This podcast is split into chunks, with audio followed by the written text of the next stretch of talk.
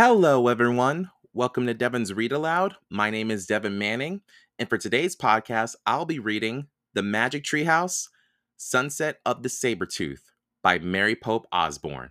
Are you ready? Let's begin.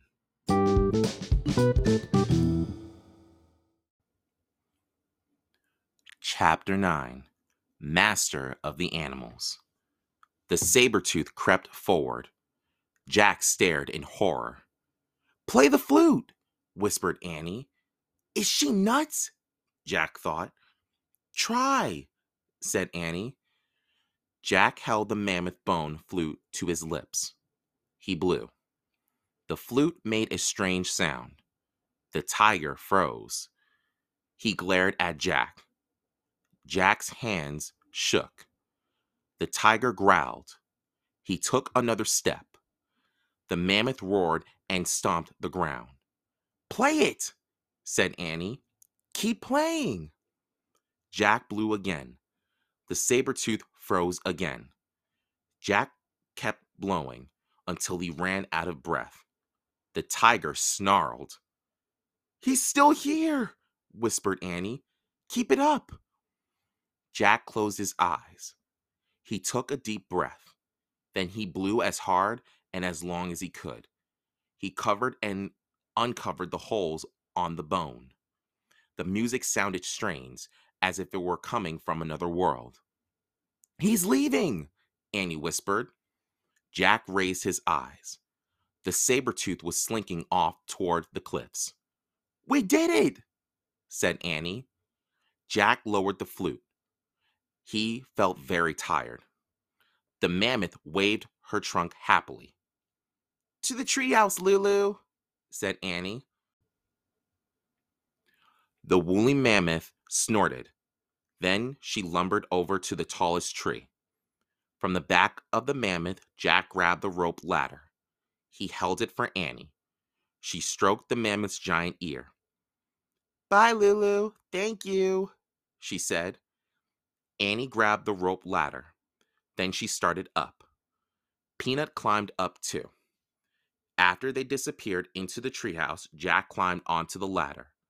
He looked back at the woolly mammoth. Bye, girl, he said. Go home now and watch out for the saber tooth. The mammoth walked away into the sunset. When Jack couldn't see her anymore, he started up the rope ladder.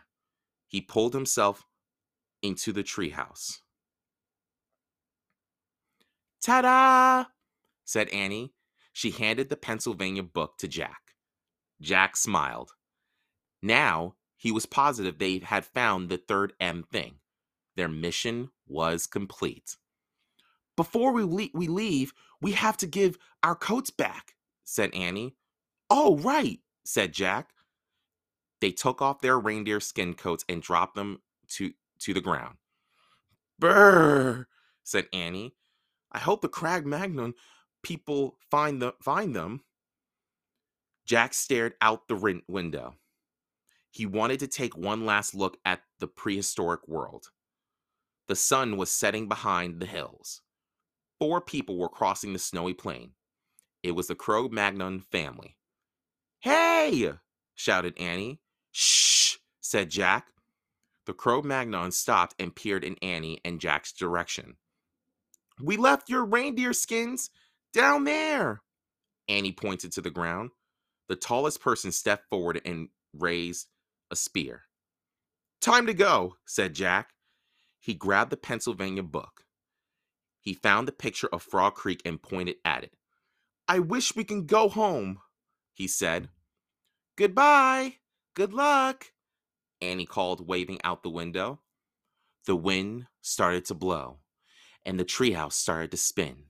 It spun faster and faster. Then everything was still. Absolutely still.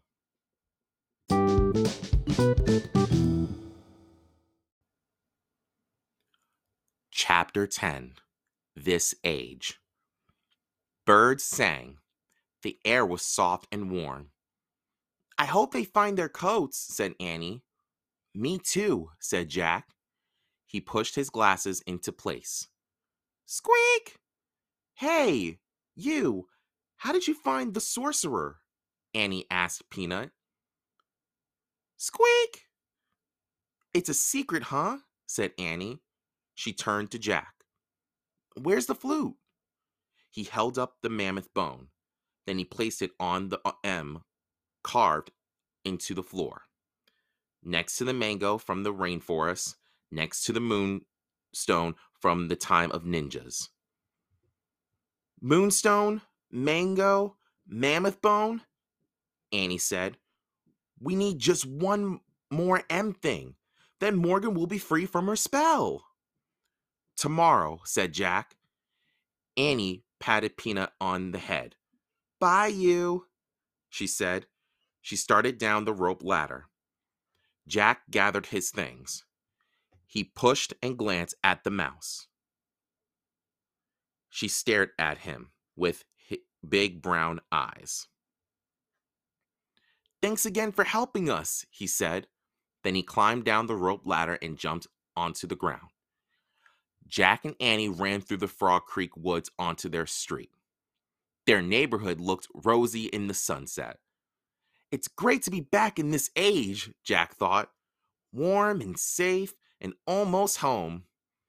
I'm glad we don't have to go hunting for dinner, he said.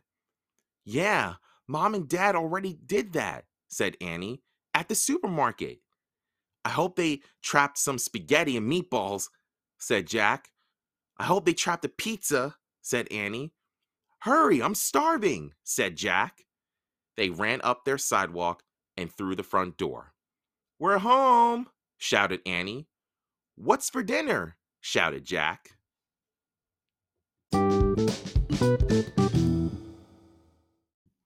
That is all for today. Thank you for listening. Stay tuned for more episodes. Please give a like and share this podcast. Until next time, see you again at Devan's Read Aloud. Bye bye.